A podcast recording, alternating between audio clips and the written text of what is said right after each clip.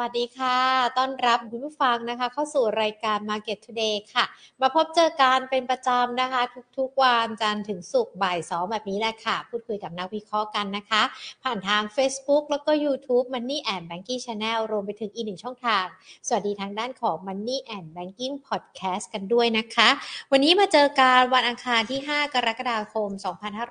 2565 มีประเด็นเกิดขึ้นมากมายเลยนะคะ แล้วก็เดี๋ยวมาไล่เรียงในเรื่องของตัวเลขอัตราเงินเฟ้อกันด้วยค่ะ แต่ก่อนที่จะไปพูดคุยกันนะคะ ขอบพระคุณผู้สนับสนุนรายการของเรากันก่อนค่ะ True 5G คบกับ True ดียิ่งกว่านะคะ แล้วก็จากทางด้านของธนาคารไทยพาณิชย์จำกัดมหาชนด้วยค่ะ ที่ให้การสนับสนุนรายการ Market Today ดีๆ นะคะ รายการดีๆ ที่ทำให้หญิงแล้วก็คุณผู้ชมคุณผู้ฟังเนี่ยมาพบเจอกันเป็นประจำแบบนี้นะคะ แล้วก็อีกหนึ่งเรื่องที่อยากจะมาชวนคุยนะคะ แล้วก็ชวนที่จะเปลี่ยนและการในเรื่องของการใช้อินเทอร์เน็ตบ้านนะคะ ล่าสุดทางด้านของ True Online ค่ะเขามีการเปิดตัวแคมเปญใหม่ด้วยนะคะกับ True Gigatech Pro Life ค่ะ อินเทอร์เน็ตบ้านไฟเบอร์อันดับหนึ่งที่ครบกว่าคุ้มกว่าแรงกว่าทุกกระแสในไทยนะคะ ที่จะเข้ามาเติมเต็มไลฟ์สไตล์การใช้ชีวิตในบ้าน ให้โปรสุดได้ทุกเรื่องภายในบ้านค่ะ ถือว่าเป็นการสร้างมาตรฐานนะคะ เกี่ยวกับในเรื่องของตลาดบอดแบนด์ในไทย ที่พร้อมจะมาเปลี่ยนบ้านให้เป็นบ้านอัจฉริยะได้เพียงง่าย ๆ ด้วยความโปร 5 เรื่องค่ะ โปรที่ 1 ก็คือ2 g b Pro Speed โปรสุดทุกเรื่องความเร็ว ด้วยโมเด็ม 6 เสาที่ดีที่สุด รับสัญญาณได้เร็วแรงเสถียรไม่มีสะดุดนะคะ และ m e d Router Pro Wi-Fi 6 ค่ะ ตัวช่วยกระจายสัญญาณให้ครอบคลุมทั่วบ้านโปรที่ 2 ก็คือ2 Gigatech Flexi Pro โปรสุดทุกไลฟ์สไตล์ บริการที่คุณสามารถปรับเปลี่ยนความเร็วอินเทอร์เน็ตบ้านให้ตรงตามไลฟ์สไตล์ได้ดังใจ โปรที่ 3 ก็คือบริการ2 Gigatech Pro โปรสุดทุกเรื่องการให้บริการ ครบทุกด้านระดับโปรนะคะ รวดเร็วทันใจ แก้ปัญหาฉับไวใน 24 ชั่วโมง โปรที่ 4 ค่ะ Pro Content โปรสุดทุกเรื่อง content กับกล่องทีวีอัจฉริยะ True ID TV ที่มาพร้อม content แล้วก็กีฬาดังระดับโลก และโปรสุดท้ายนะคะ โปรที่ 5 โปรโฮมเทคโปรสุดทุกเรื่องบ้านอัจฉริยะค่ะ เปลี่ยนบ้านคุณให้ล้ำกว่าโปรกว่าด้วย IoT Smart Home จาก True Living Tech ที่จะเข้ามาช่วยเปลี่ยนบ้านคุณให้เป็นบ้านอัจฉริยะได้ง่าย ๆ ด้วยนะคะ เป็นบริการพิเศษจากทางด้านของ True Online ค่ะอะมาดูดีกว่าวันนี้เกิดอะไรขึ้นกับตลาดหุ้นกันบ้างนะคะ ต้องบอกว่าหุ้นไทยภาคเช้าเนี่ยมีการปรับตัวย่อลงไปนะ 6.25 จุดนะคะ เพราะว่าวันนี้มีการรายงานในเรื่องของตัวเลขเงินเฟ้อจากทางด้านของกระทรวงพาณิชย์เดี๋ยวมาไล่เรียงให้ฟัง แต่ว่ามาดูภาพรวมของตลาดหุ้นไทยกันก่อน หุ้นไทยภาคเช้าเนี่ยปิดกันไป 1,554.02 จุดค่ะ ปรับตัวลดลงไป 6.25 จุด หรือว่าติดลบ 0.40%มูลค่าการซื้อขาย 6 36,400 กว่าล้านบาทเท่านั้นนะคะ ซึ่งช่วงเช้าเนี่ยดัชนีมีการปรับตัวย่อลงไปแตะจุดต่ำสุด 1,552.48 จุดค่ะ แล้วก็จุดสูงสุดของช่วงเช้าก็คือ69.96 จุด ซึ่งถ้ามาดูกันนะคะ 5 อันดับหลักทรัพย์ที่วันนี้ไล่เรียงนำมาฝากกันนะ ต้องบอกว่าตัวปตทสพกับ BDMs นะคะ ปรับตัวเพิ่มขึ้นมานะคะสพเนี่ยเพิ่มขึ้นมาได้ 5 บาทเลยนะคะ มูลค่าช่วงเช้าเนี่ยก็ปิดกันไปบวกขึ้นมา 3.14%ปิดไป 164 บาท มูลค่าการซื้อขายนะคะ1,408 ล้านบาท BDMs บวกขึ้นมาได้4%นะคะ เพิ่มขึ้นมา 1 บาทปิดกันไป26 บาท มูลค่าการซื้อขาย 1,366 บาทค่ะ ปตทนะคะมีการปรับตัวย่อลงไป 0.73%นะคะ CPO มีการปรับตัวลดลง AOT JMT นะคะ JMT นี่ก็มีการปรับตัวลดลงมาต่อเนื่องจากเมื่อวานนี้นะคะ รวมไปถึง Jet Eve กันด้วย ที่มีการปรับตัวย่อลงไป 2.20%นะคะ ขณะที่ a s h w a n เนี่ยยังคงบวกมาอยู่เนาะ 1.50% BCH นะคะ วันนี้ต้องบอกว่าปรับตัวเพิ่มขึ้นมาค่อนข้างที่จะดีทีเดียวนะคะ ปิดกันไป 20 บาท 30 สตางค์ บวกขึ้นมาได้ 5.18%มูลค่าการซื้อขายช่วงเช้าก็ 726 ล้านบาทค่ะ ตอนนี้ถ้ามาดูกันเนี่ยในเรื่องของตัวแปรที่อาจจะมีผลต่อในเรื่องของการลงทุนในตลาดหุ้นแน่นอนปัจจัยต่างประเทศเราติดตามกันทั้งในเรื่องของอัตราดอกเบี้ย เงินเฟ้อภาวะเศรษฐกิจของสหรัฐนะคะ รวมไปถึง ฝากฝั่งยุโรปสงครามระหว่างรัสเซียยูเครนด้วย แต่ถ้ามาดูในบ้านเราตอนนี้ในเรื่องของค่าเงินบาทที่อ่อนค่า ก็ถือว่าเป็นตัวเร่งในเรื่องของการลงทุนในตลาดหุ้นด้วยนะคะ ที่เรายังเห็นสัญญาณฟันโฟ หรือว่าเม็ดเงินลงทุนจากต่างชาติมีการเคลื่อนย้ายออกไป วันนี้ค่าเงินบาทเปิดตลาดมาก็อยู่ที่ประมาณสัก 35 บาทกว่าๆด้วยนะคะ ก็ยังคงอ่อนค่ากันอยู่ ขณะที่อีกหนึ่งตัวก็คือในเรื่องของอัตราเงินเฟ้อที่วันนี้กระทรวงพาณิชย์มีการประกาศออกมา เงินเฟ้อบ้านเราในช่วงเดือนมิถุนายนนะ ต้องบอกว่าสูงสุดในรอบ 13 ปีเลยนะคะ แล้วก็ปรับตัวขึ้นมา 7.66%สูงกว่าที่นักวิเคราะห์หลายสำนักคาดการณ์กันไว้ด้วยนะคะ เขาคาดการณ์กันว่าน่าจะอยู่ที่ประมาณสัก 7.1%ประมาณนี้นะคะ แต่ว่าประกาศออกมาเนี่ย 66%วันนี้ทางด้านของคุณรณรงค์ภูลพิพัฒน์นะคะ ทางด้านของผู้อำนวยการสำนักนโยบายและยุทธศาสตร์การค้ากระทรวงพาณิชย์ เปิดเผยถึงตัวเลขเงินเฟ้อของไทยเดือนมิถุนายนนะคะ เพิ่มขึ้นมา 7.66%ซึ่งก็อยู่ที่ประมาณระดับ 107.58 ค่ะ ส่งผลให้เงินเฟ้อเฉลี่ย 6 เดือนนะคะ ซึ่งก็คือเดือนมกราคมถึงมิถุนายนอยู่ที่ 5.61%ซึ่งเงินเฟ้อเดือนมิถุนายนต้องบอกว่าสูงกว่าตัวเลขเดือนพฤษภาคม แล้วก็เมษายนด้วยนะคะทำสถิติสูงสุดในรอบ 13 ปี แล้วก็เงินเฟ้อเดือนมิถุนายนเนี่ยยังถือว่าทำสถิติเงินเฟ้อที่มีการปรับตัวเพิ่มขึ้นค่อนข้างที่จะมากทีเดียว ปัจจัยหลักนะคะก็คือในเรื่องของราคาพลังงานทั้งน้ำมันเชื้อเพลิง ค่าไฟแล้วก็ก๊าซหุงต้มนะที่มีสัดส่วน 61.83%ที่ทำให้เงินเฟ้อเนี่ยขยายตัวเพิ่มขึ้นมา 7.66%นะคะ นอกจากนี้ยังมีมาตรการนะที่เกี่ยวข้องกับ ภาครัฐที่จะช่วยเหลือประชาชนอย่างเต็มที่ แล้วก็ภาคเอกชนอาจเขาจะมีในเรื่องของการตึงราคาขายปลีก เพื่อให้ไม่เป็นภาระค่าของชีพของประชาชน ที่เป็นมาตรการที่อาจก่อนหน้านี้มีการทำออกมาประคองในเรื่องของเศรษฐกิจ แต่พอมีการถอนมาตรการออกไปแล้วเนี่ยมันก็เลยมีผลกระทบกันด้วยนะคะ ส่วนอัตราเงินเฟ้อช่วงไตรมาสที่ 3 ทางด้านของกระทรวงพาณิชย์ เขามีการประเมินด้วยนะคะว่าน่าจะใกล้เคียงกับช่วงไตรมาสที่ผ่านมา แต่ว่ายังคงติดตามสถานการณ์อย่างใกล้ชิดค่ะ เคลื่อนไหวในกรอบปีนี้นะคะปี 2565 มองว่ายังเคลื่อนไหวในกรอบ 4-5%มีค่าการที่ 4.5%กระทรวงพาณิชย์เขายังไม่มีการปรับเป้าหมายเงินเฟ้อใหม่นะคะ เพราะว่าตอนนี้ต้องยอมรับว่าสถานการณ์ต่างๆ มันคาดเดาได้ยากมาก เพราะว่ายังมีปัจจัยที่มีผลกระทบต่อเงินเฟ้อด้วยนะคะ แต่ก็ยังคงติดตามสถานการณ์อย่างใกล้ชิด แถมยังบอกด้วยนะว่าเงินเฟ้อของบ้านเราที่มันมีการปรับเพิ่มสูงขึ้นเนี่ยแต่ไทยยังถือว่าเป็นประเทศที่เงินเฟ้ออยู่ในเขาเรียกว่าอะไรอยู่ในกลุ่มประเทศที่มีเงินเฟ้อต่ำด้วยนะคะ ก็ถือว่าเป็นในเรื่องของตัวเลขเศรษฐกิจนะคะ ที่นำมาฝากกันแล้วก็นำมาพูดคุยกันด้วย ก่อนที่จะไปพูดคุยกับนักวิเคราะห์นะคะ เดี๋ยววันนี้เราพูดคุยกันเนี่ยกับคุณกรพัฒน์วรเชษผู้อำนวยการฝ่ายวิจัย และบริการการลงทุน จากบริษัททรัพย์โนมูระพัฒนาสินจำกัดนะคะ ใครที่มีคำถามอยากจะสอบถามคุณกรพัฒน์เดี๋ยวเขียนคำถามมาไว้ได้เลยนะโอ้ยเดี๋ยววันนี้ทักทายกันดีกว่าทั้งใน Facebook แล้วก็ YouTube คึกคักทีเดียวนะคะ คุณลูกแก่สวัสดีค่ะ คุณปอมสวัสดีค่ะ คุณลูกแก่สอบถามมาแล้วตัววันอีนะอ่าได้ เดี๋ยวจะได้สอบถามคุณกรพัฒน์ให้คุณสุรางสวัสดีค่ะ คุณสุรางบอกว่าติดตามรายการทุกวันเลย ขอบพระคุณสำหรับการติดตามด้วยนะคะ คุณใหญ่ ๆ สวัสดีค่ะ คุณปริศนานะ สอบถามตัว ASP มาทุนใช่ไหม3บาท45สตางค์ที่ถามว่าจะทิ้งหรือถือดี3.45นี่คือราคาทุนเนาะเดี๋ยวหญิงจะได้ถามคุณกรพัฒน์ให้ ถ้ายังดูอยู่นะคะ เดี๋ยวลองเขียนรายละเอียดคำถาม ว่าใช่ใช่ราคาทุนที่ติดอยู่หรือเปล่านะ คุณนาวรัตสวัสดีค่ะ สวัสดีทุกทุกท่านเลยนะคะ ใครที่เข้ามากันแล้วเนาะแล้ววันนี้นะก็ยังคงเหมือนเช่นเคยที่เราเนี่ยเตรียมตัวที่จะเขาดาวกันละในการจัดงานมหกรรมการเงิน Money Expo นะคะ ที่เราจะมีขึ้นที่หัดใหญ่วันที่ 8 ถึง 10 กรกฎาคมนี้ แน่นอนมีสถาบันการเงินการลงทุนชั้นนำมากมายเลยนะคะ ที่จะไปร่วมออกบูธกันอย่างคับข้างค่ะ แล้ววันนี้เดี๋ยวเราจะพาไปดูกันว่าในส่วนของออภาคธุรกิจนะหลังจากที่ตอนนี้สถานการณ์วาระโควิด -19 ที่มันยังคงมีอยู่นั่นแหละ แต่ว่าเราเนี่ยสามารถควบคุมดูแลกันได้แล้ว ภาคธุรกิจในหัดใหญ่ธุรกิจผู้ประกอบการ SME เขาเริ่มกลับมาดำเนินธุรกิจกันต่อหรือยังเขาจะมาเร่งเครื่องหรือว่าขอสินเชื่อในเรื่องของการฟื้นฟูธุรกิจหรืออยังเดี๋ยววันนี้ช่วงท้ายรายการเราจะคุยกันกับทางด้านของ SME D Bank ด้วยนะคะ ถึงในเรื่องรื่องของภาพรวมอุตสาหกรรม การทำธุรกิจในหัดใหญ่ รวมไปถึงโปรโมชั่นที่เกี่ยวข้องนะคะ จากทางด้านของ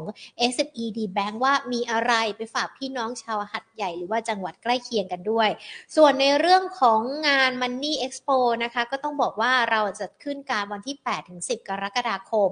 ที่หาดใหญ่ฮอลเซนทันนะคะ จะมีการจัดงานชั้น 1 กับชั้น 5 บริเวณชั้น 5 เนี่ยก็จะเป็นบริเวณที่มีทั้งสถาบันการเงินการลงทุนมาออกบูธกัน เราก็จะไปเจอกันที่นั่นนะคะ และเราก็ยังคงมีสัมมนาด้วยนะคะ ในวันเสาร์กับวันอาทิตย์ วันเสาร์ก็จะมีสัมมนาในหัวข้อเคาะซื้อหุ้นสุดแกร่งนี่แหละ ก็จะเจอกับคุณกรพัฒน์กันด้วยนะคะ ส่วนวันอาทิตย์นะคะ ก็จะมีสัมมนาเกี่ยวกับในเรื่องของรู้ภัยทางการเงิน จะเป็นสัมมนาจากทางด้านของธนาคารแห่งประเทศไทย ที่จะเข้ามาชี้แจง แล้วก็บอกรายละเอียดกันนะว่า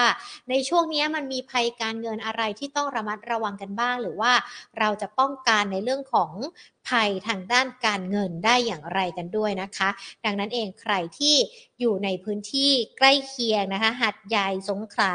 ก็ไปเจอกันได้นะคะ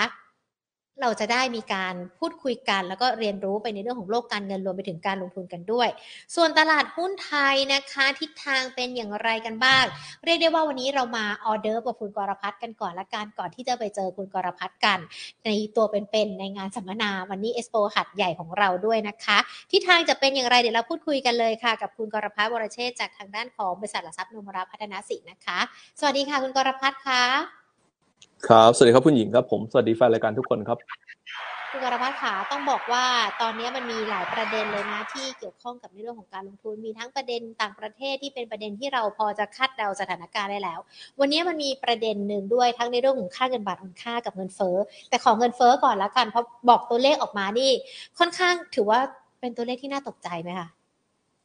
เอ่อต้องบอกว่าถ้าไปดูมุมมองของ consensus หรือว่าตลาดเองเนี่ยก็ต้องบอกว่า อาจจะเซอร์ไพรส์เขาหน่อยๆนะครับ เพราะว่าตลาดเองดูเหมือนจะคาดการณ์ตัวเลขเร่งขึ้นจากเดือนก่อนที่ 7.1%นะครับมาที่ 7.45%แต่ว่านะครับตัวเลขที่ออกมาเนี่ยมัน 7.66%เลย ต้องบอกว่าสูงกว่า consensus คาดพอสมควร เพราะฉะนั้นสิ่งที่มันเกิดขึ้นตรงนี้คงทำให้ตัวมุมมองของนักเศรษฐศาสตร์นะครับของหลาย ๆสำนักเนี่ยอาจจะต้องมีการปรับในเรื่องตัวมุมมองดอกเบี้ยนโยบายของไทยนะครับใหม่นะครับขณะที่ทางฝั่งของ ไทยเองเออขออภัยครับที่ทางฝั่งของตัวโนมูระเองเนี่ยนะครับ ถามว่าเราเซอร์ไพรส์ไหมก็ต้องบอกว่า เราก็ไม่ได้เซอร์ไพรส์เท่าไหร่เพราะว่าเราคาดการณ์นะครับว่าตัวเลขมันจะออกมา negative surprise ตลาดอยู่แล้วนะครับทางโนมูระเองเนี่ยประเมินไว้ที่ 7.7%ก็ต้องบอกว่าตัวเลขที่ออกมาเนี่ยค่อนข้างจะใกล้เคียงนะครับกับที่โนมูระคิดไว้เลยนะครับซึ่งตัวเลขออกมาเลเวลนี้ถามว่ามัน peak หรือยังนะครับอันนี้เป็นโจทย์สำคัญเลยที่หลายคนอยากรู้ว่าเงินเฟ้อไทย peak หรือยังนะครับตัวเลขเดือนมิถุนายนก็ต้องบอกว่ายังนะครับยังไม่ peakแนวโน้มเดือนกรกฎาคมยังมีโอกาสที่จะไต่ระดับขึ้นไปอีกนะครับอันนี้ก็เป็นอะไรที่ทำให้ตัวภาพของเงินเฟ้อที่ดูเหมือนจะสูงขึ้นต่อเนื่องนะครับยังเป็นอะไรที่กดดันทิศทางการลงทุนอยู่ และแน่นอนครับดอกเบี้ยนโยบายของไทยเองนะครับในการประชุมกรงงรอบถัดไปนะครับเราเชื่อแน่ๆว่าธนาคารแห่งประเทศไทย แล้วก็ผู้หนุนนโยบายการเงินของไทยเนี่ยจะมีการขยับขึ้นอัตราดอกเบี้ย 25 basis point นะครับขึ้นสู่ระดับ 0.75%นะครับในรอบการประชุมวันที่ 10 สิงหาคม และถามว่าขึ้นหนึ่งครั้งแล้วโนรามองไงต่อนะครับถ้าขึ้นในรอบเดือนสิงหาคมแล้ว เราคิดว่าจะขึ้นต่อนะครับอีก 2 ครั้งนะครับหลังจากนั้นนะครับในปีนี้เองเนี่ยทำให้ดอกเบี้ยนโยบายของไทยเอง จะขยับขึ้นไปที่ 1.25%นะครับส่วนตัว terminal rate หรือว่าดอกเบี้ยปลายทางนะครับของไทยจริงๆเนี่ยน่าจะไป พีครอบนี้ก่อนนะครับที่ไตรมาสหนึ่งปีหน้านะครับโดยจะเป็นการขยับขึ้นอีก 1 ครั้ง 25 basis point เพราะฉะนั้นดอกเบี้ยปลายทางนะครับของไซเคิลขาขึ้นดอกเบี้ยรอบนี้จะไปจบที่ 1.75%เพราะฉะนั้นถ้าทุนดูแบบนี้หมายความว่าดอกเบี้ยในบของไทยจะขยับขึ้นอีกประมาณ 100 basis point ใน 4 รอบการประชุมนะครับผมเงินเฟอ้อที่ยังไม่พีคและมีโอกาสจะพีคขึ้นอีกนะคะ มีความเป็นไปได้หรือว่ามันมีความเสี่ยงไหมคะว่าที่เงินเฟอ้อของเราเนี่ยจะไปแตะตัวเลขระดับ 2 หลักเลยอะคะ่ะ สูงไปไหมคุณกรพัฒน์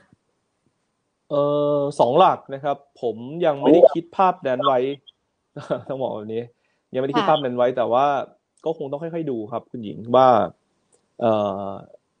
เขาเรียกว่าอะไรนะ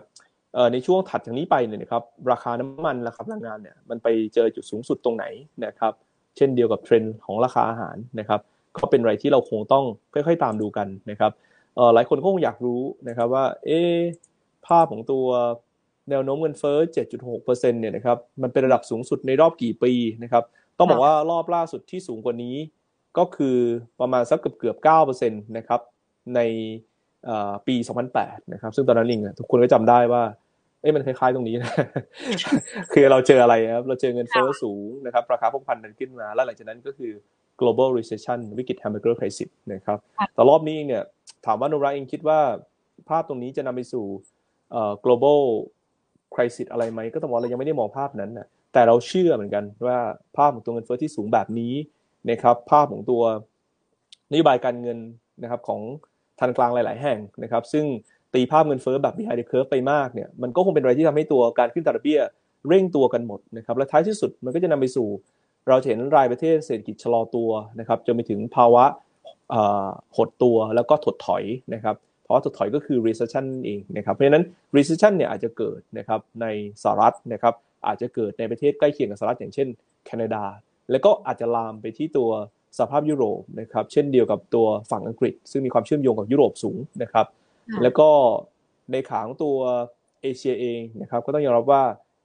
ประเทศอย่างตัวญี่ปุ่นนะครับแล้วก็เกาหลีก็เป็นกลุ่มเสี่ยงที่จะเจอ recession นะครับส่วนโซน เอเชียโอชิเนียนะครับอย่างออสเตรเลียนิวซีแลนด์ก็เช่นกันนะครับเพราะฉะนั้นมันจะกระจายมาในภาพนี้ครับซึ่งถ้าไปดูในเชิงโครงสร้างนะครับคุณหญิงก็เห็นภาพหนึ่งที่มันเกิดขึ้นตอนนี้ก็คือ ประเทศพวกนี้นะครับวิ่งไล่ตามเงินเฟ้อหมดเลยนะครับแล้วก็เศรษฐกิจเอง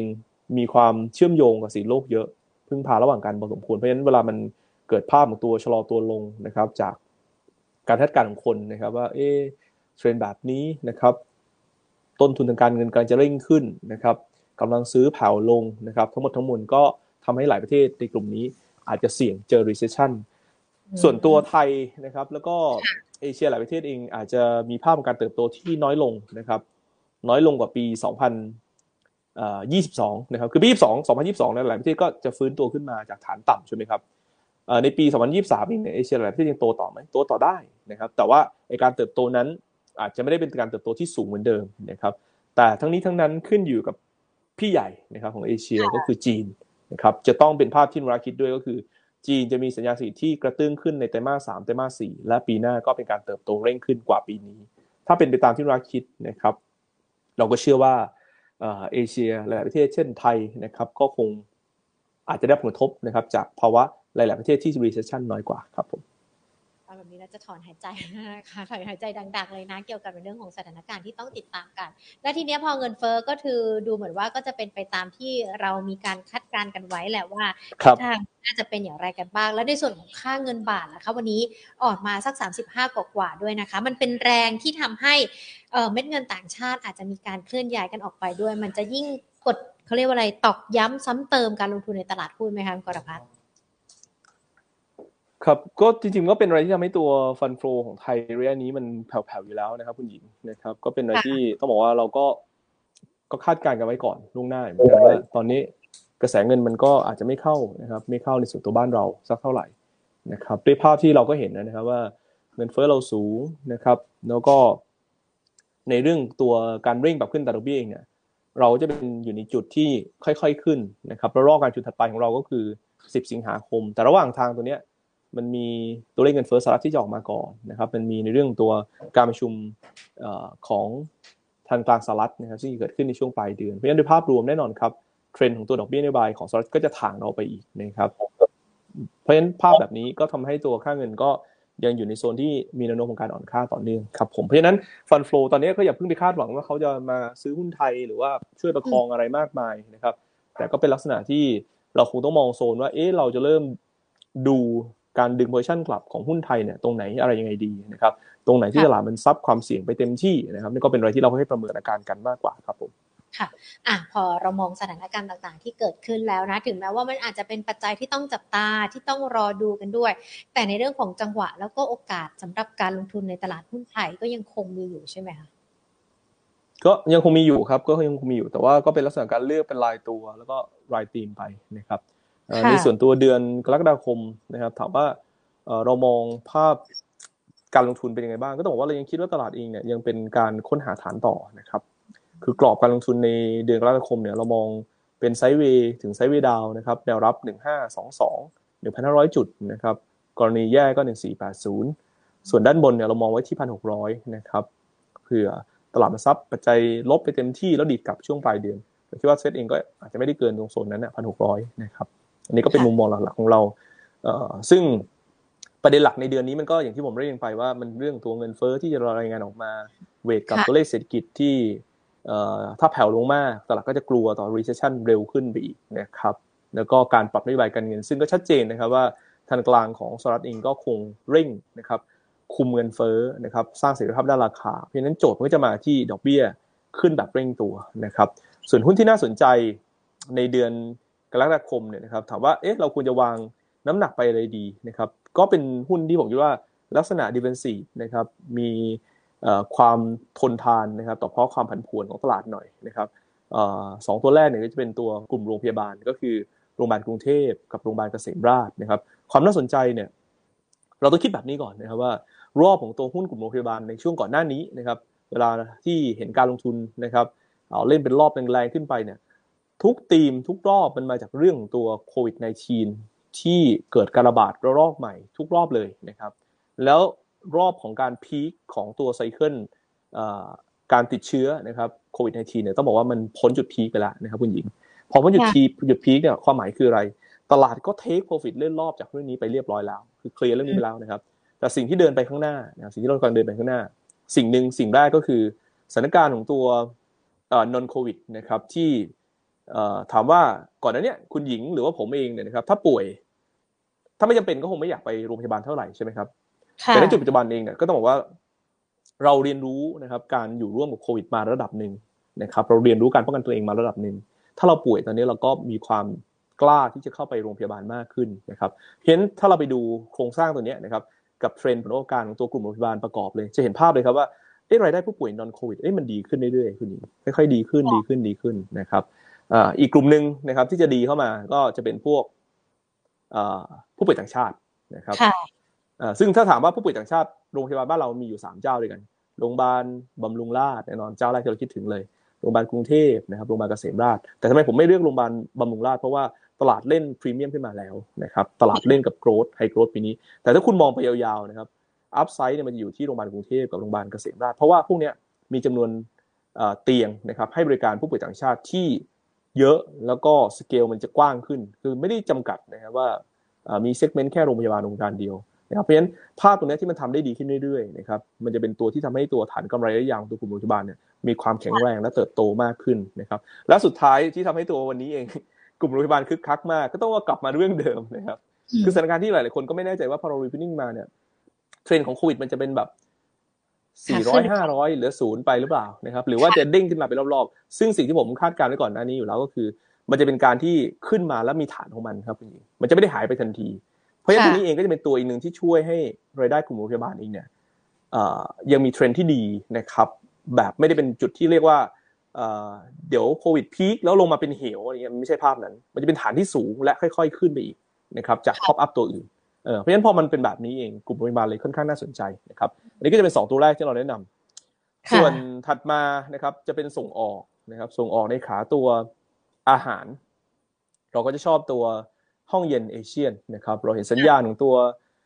ยอดขายนะครับยอดส่งออกเขาเรียกว่าอะไรนะอาหารสัตว์นะครับมันเติบโตดีขึ้นต่อเนื่องเลยนะครับอันนี้ก็ต้องบอกว่าเป็นอะไรที่จะทำให้ตัวห้องเย็นเอเชียมีกำไรที่ดีขึ้นนะครับเช่นเดียวกับตัวซัปเป้ซึ่งปีนี้เป็นตัวที่เราคาดการณ์ว่า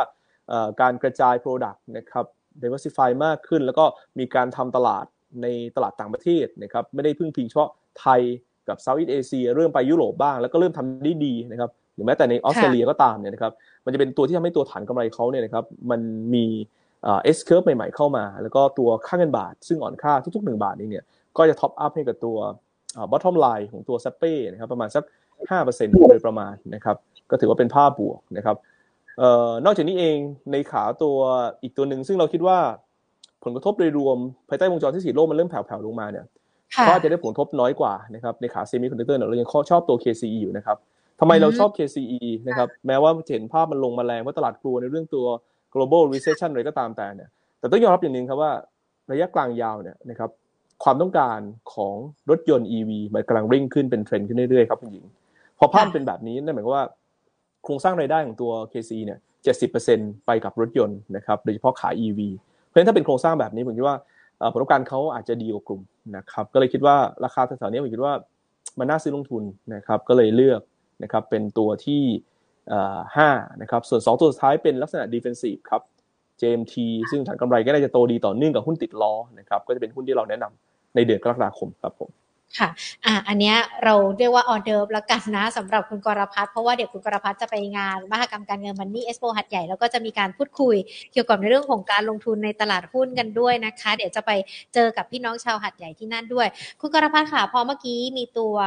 เอเชียนหรือเปล่าที่คุณกรพัฒน์แนะนำมานะคะแล้วมีคุณผู้ชมคุณสมเด็จเขาบอกเลยนะว่า ราคามันลงค่อนข้างแรง ตัวเขาถืออยู่คุณจะถือต่อหรือว่าพอก่อน ครับ คือตอนนี้ต้องบอกว่าตลาดหุ้นจะค่อนข้างเซนซิทีฟต่อ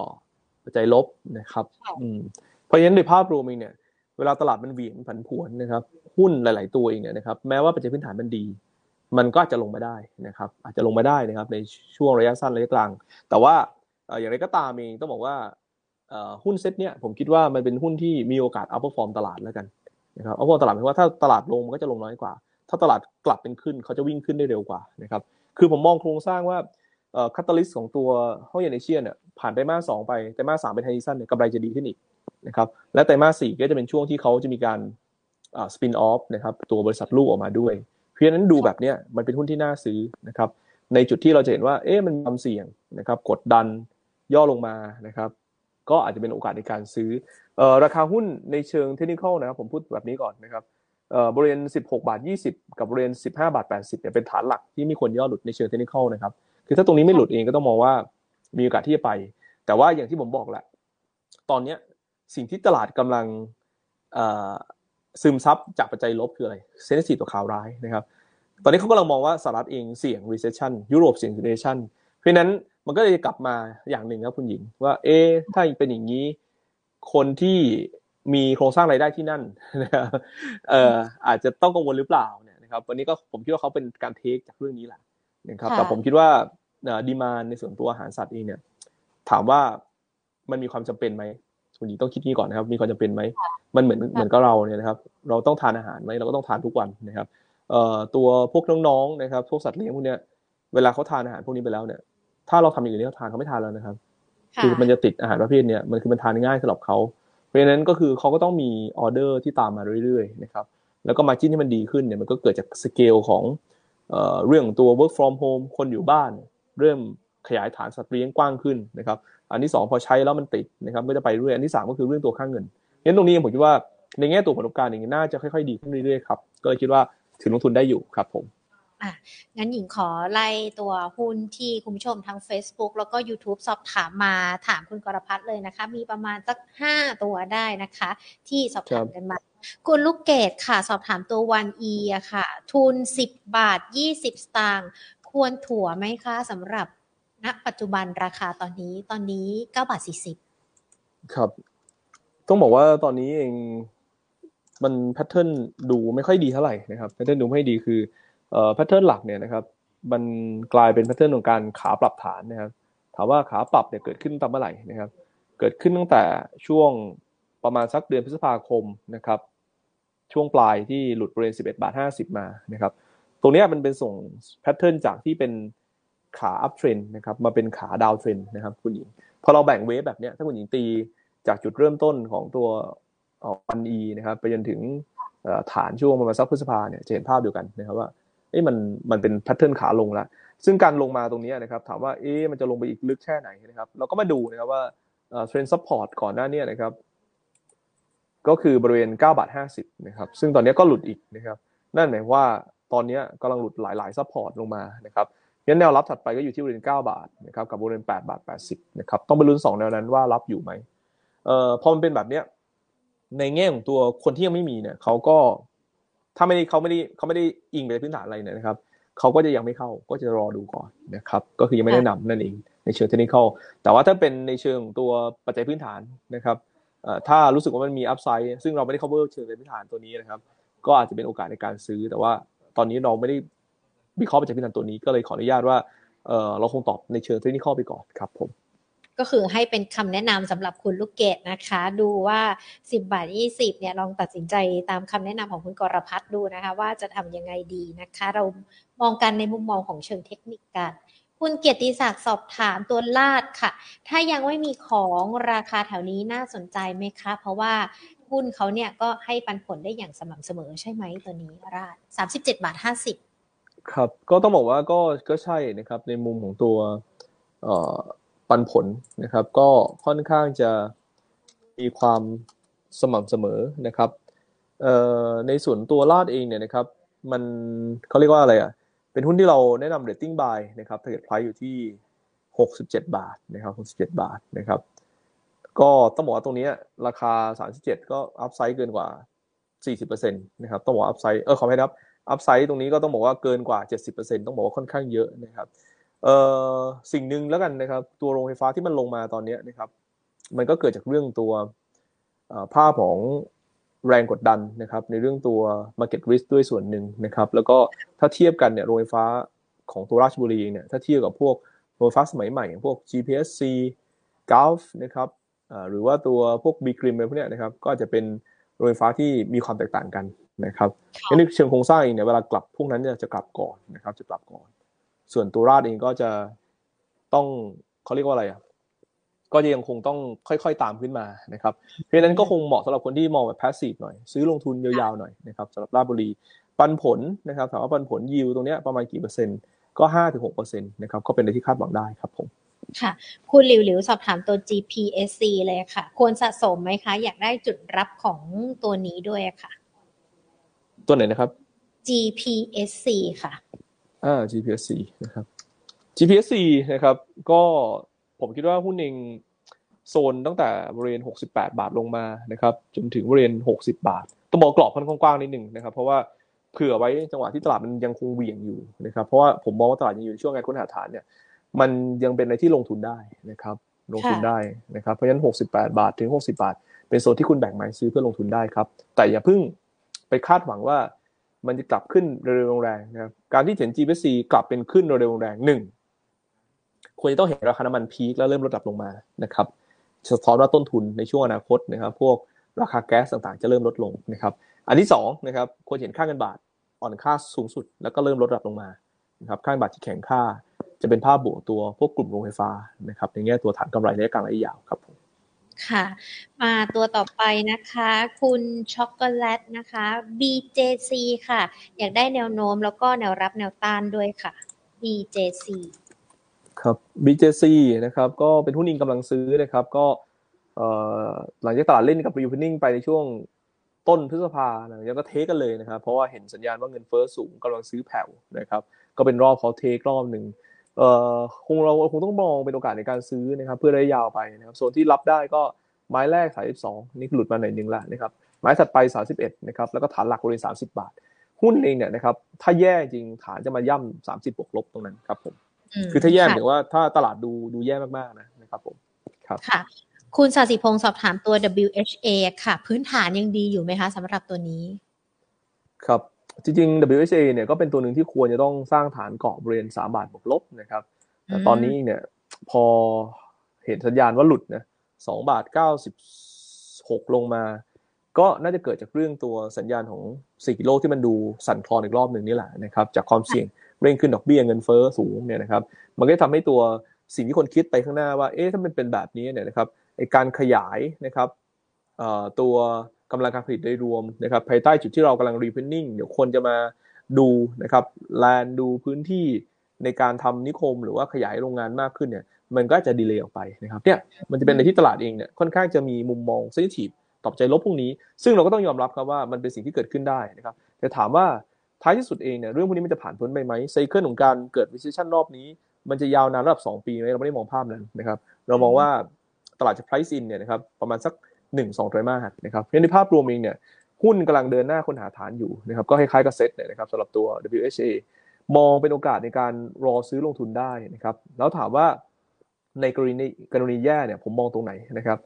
สองบาทแปดสิบกับสองบาทเจ็ดสิบเป็นโซนที่ผมคิดว่าตั้งรับสองไม้หลักๆ ได้นะครับแต่จริงต่ำสามบาทเนี่ยพอที่จะซื้อลงทุนได้แล้วครับผมค่ะ คุณกรพัฒน์ค่ะขออีกสักสามตัวนะคะ เป็นคุณผู้ชมที่สอบถามมาจาก Facebook Live ของเราด้วยนะคะ คุณปริศนาค่ะติด ASP ที่ 3 บาท 45สตางค์จะทิ้งหรือว่าถือดีคะ ASP ตอนนี้ 3 บาทครับครับเอ่อกลุ่มหลักทรัพย์นะครับกลุ่มหลักทรัพย์เนี่ยเวลาเล่นเล่นรอบปันผลก็คือเอ่อรอบประมาณสักต้นปีนะครับหนึ่งรอบ รอบที่สองก็คือวอลุ่มตลาดต้องเยอะ ตลาดค่ะคึกคัก ตลาดเป็นขาขึ้นนะครับเพราะฉะนั้นถ้าเราบริษัทกำยันพ้นรอบของตัวปันผลไปยังพ้นไปแล้ว อันที่สองคืออทิศทางของตัวตลาดคึกคักไหมวอลุ่มการซื้อขายไม่คึกคักนะครับเพราะฉะนั้นรายได้ค่าธรรมเนียมก็อาจจะไม่น่าจะดี อันที่สามนะครับก็เป็นเรื่องตัวตลาดเป็นขาขึ้นไหมตอนนี้ตลาดอยู่หาฐานฐานอยู่เลยครับเพราะฉะนั้นในภาพรวมต้องบอกว่าหุ้นมันก็ไม่เข้าแก๊ปทั้งสามอันเนี่ยมันก็จะเป็นภาพที่ค่อยๆซึมพักตัวลงมานะครับเพราะฉะนั้นเราคงต้องรอรอบตลาดก่อนนะครับในแง่การบริหารความเสี่ยงก็ถ้าหลุด3บาท6ก็อาจจะซับลอตไปก่อนเดี๋ยวรอจังหวะใหม่ครับผมค่ะ คุณครับกิจชัยบอกว่าติดล้อทำนิวโลเมื่อเช้านี้ พอราคามีการปรับตัวย่อลงไปเข้าไปรับได้ไหมคะสำหรับตัวติดล้อต้องบอกว่ากลุ่ม consumer finance เองเนี่ยเป็นอะไรที่ underperform มากนะครับ underperform มากคือตลาดเนี่ยตั้งแต่ปีที่แล้วนะครับ จนถึงต้นปีเนี่ยมาหลายเรื่องราวเลยนะคุณหญิงก็จะเห็นว่าหนึ่งก็คือเรื่องตัวการแข่งขันนะครับ เรื่องตัวเอ่อดอกเบี้ยจำนำทะเบียนนะครับ แข่งขันกันรุนแรงเลยจากที่เข้ามาเจอกันสามเจ้า อันที่สองนะครับ ความไม่แน่นอนในเรื่องตัวนโยบายนะครับของภาครัฐในเรื่องตัวจำกัดเพดานนะครับ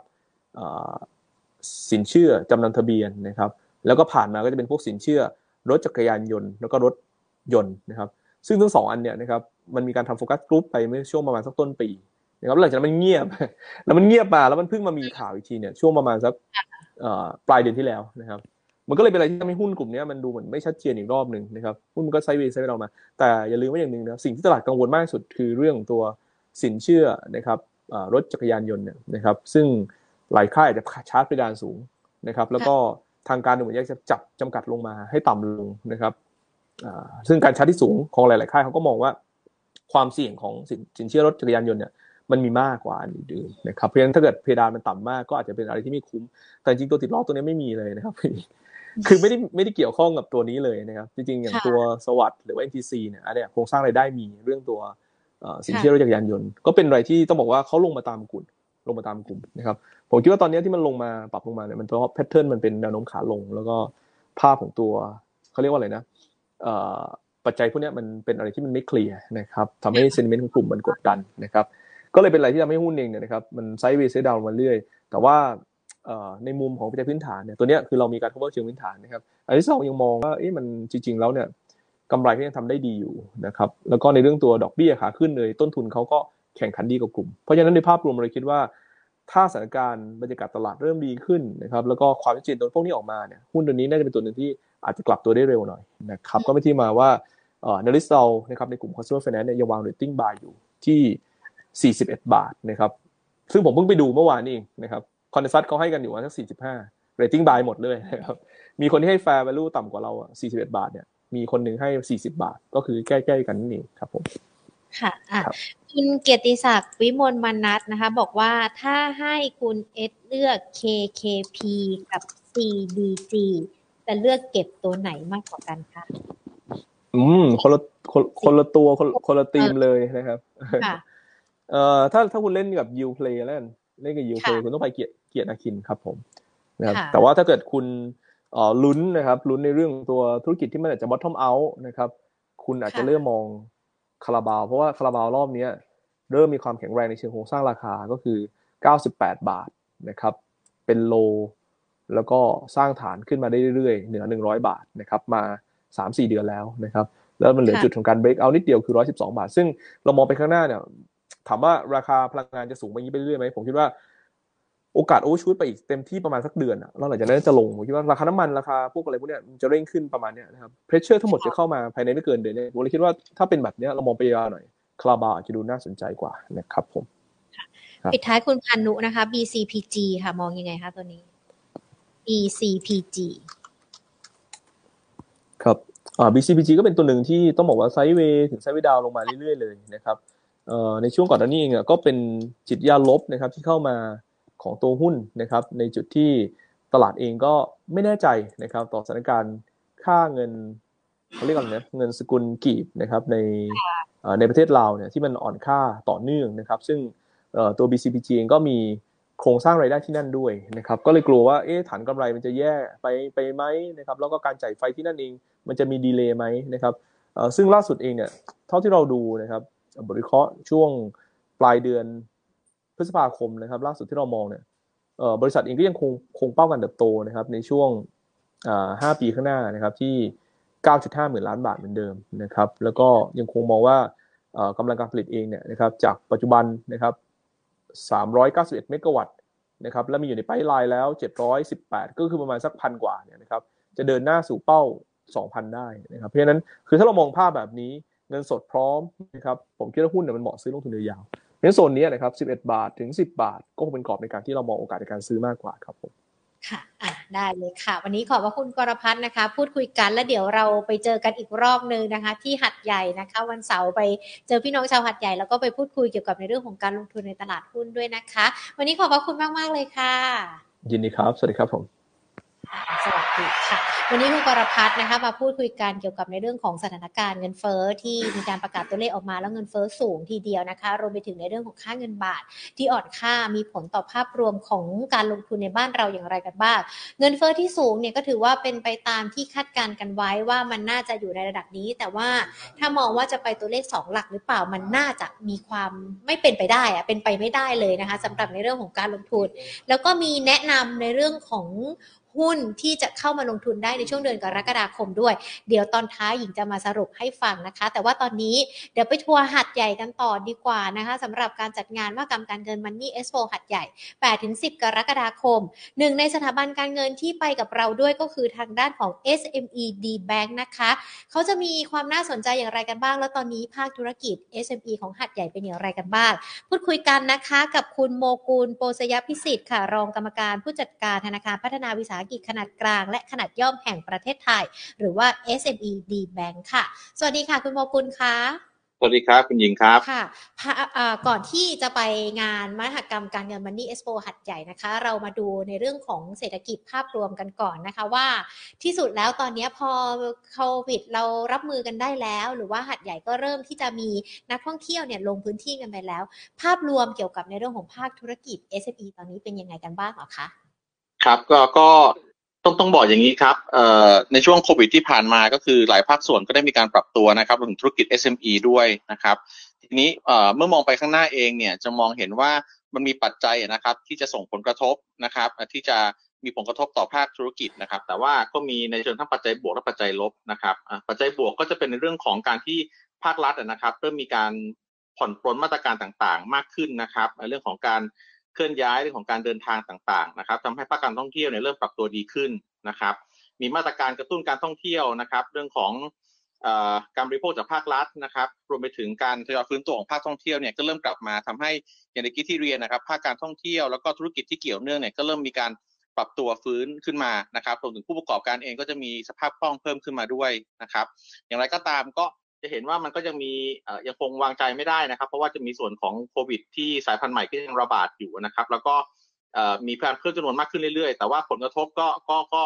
สำหรับคนที่ติดก็ยังเบาบางลงนะครับ ยังไม่ได้ถึงขนาดเสียชีวิตรุนแรงมากนะครับ แล้วก็มีประเด็นเรื่องของค่าครองชีพที่สูงขึ้นเนื่องจากภาวะเงินเฟ้อก็ต้องระมัดระวังเรื่องการควบคุม ต้นทุนการดำเนินงานด้วยครับค่ะแล้วช่วงที่ผ่านมาล่ะคะพอเวลาเราไปหัดใหญ่เราอาจจะนึกถึงตลาดนะคะ คุณโมกุลตลาดกิมยง หรือว่าแม้แต่ร้านอาหารอร่อยอร่อยเต็มพื้นที่ไปหมดเลยนะคะภาคธุรกิจล่ะคะ เป็นยังไงกันบ้างได้รับผลกระทบมากน้อยยังไงกันบ้าง แล้วมีในส่วนของลูกค้าของ SME D Bank ที่มีผลกระทบแล้วเราเข้าไปดูแลยังไงกันบ้างไหมคะ ครับก็ต้องบอกว่าอย่างที่เรียนในช่วงแรกนะครับอ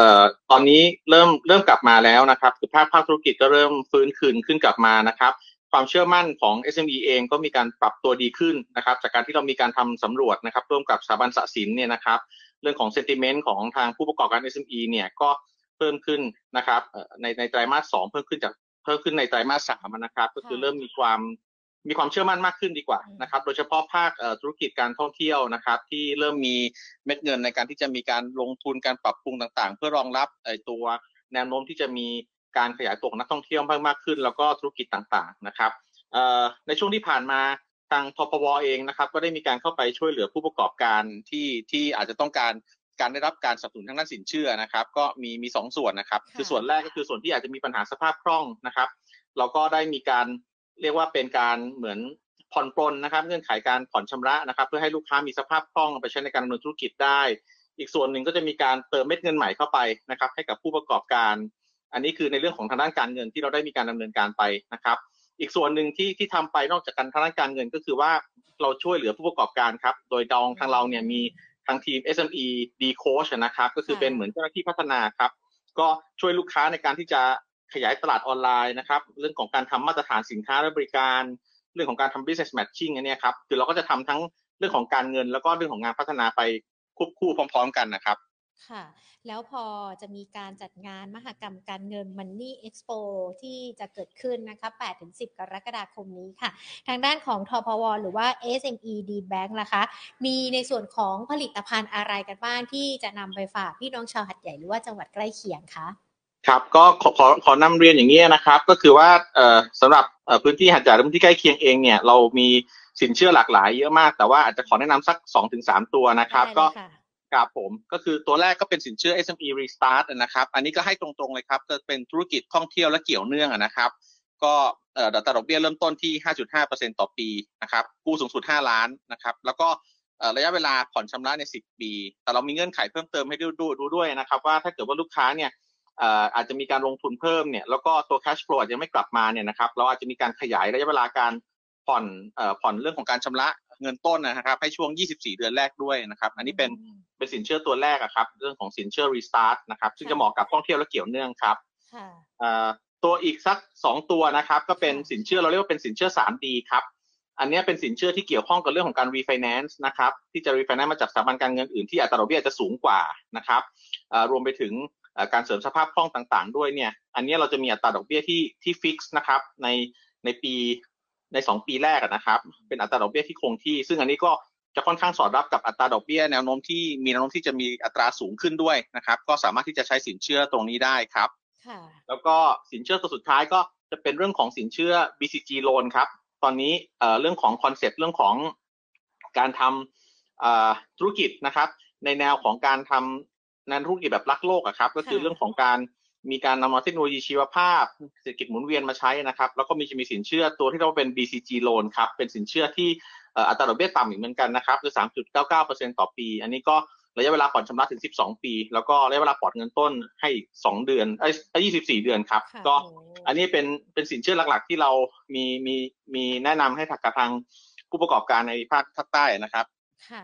คนที่จะไปขอสินเชื่อกับทางด้านของทพว หรือว่า SME D Bank ในงาน Money Expo นะคะ ควรเตรียมเอกสารอะไรกันไปบ้างหรอคะ ถ้าจะทำสินเชื่อธุรกิจมันจะต้องมีแผนธุรกิจที่ดี หรือว่าจะต้องมีหลักฐานมีเอกสารอะไรที่น่าสนใจเพื่อที่จะทำให้ธนาคารเนี่ยอนุมัติสินเชื่อให้กับเราบ้างอะค่ะ ครับก็ก็ขออนุญาตเรียนอย่างนี้ครับเอ่อตอนที่ไปที่ที่งานอะนะครับ สามารถที่จะเข้าไปพบปะพูดคุยกับทางเจ้าหน้าที่ของเราที่อยู่ในงานได้ โดยเบื้องต้นก็จะเป็นทางเราก็จะมีการเตรียมนะครับว่าเอกสารประกอบการยื่นขอกู้เนี่ยเป็นอะไรบ้างนะครับ ก็จะมีการเจ้าหน้าที่เนี่ยอธิบายให้ชัดเจนว่าต้องเตรียมเอกสารอะไรบ้าง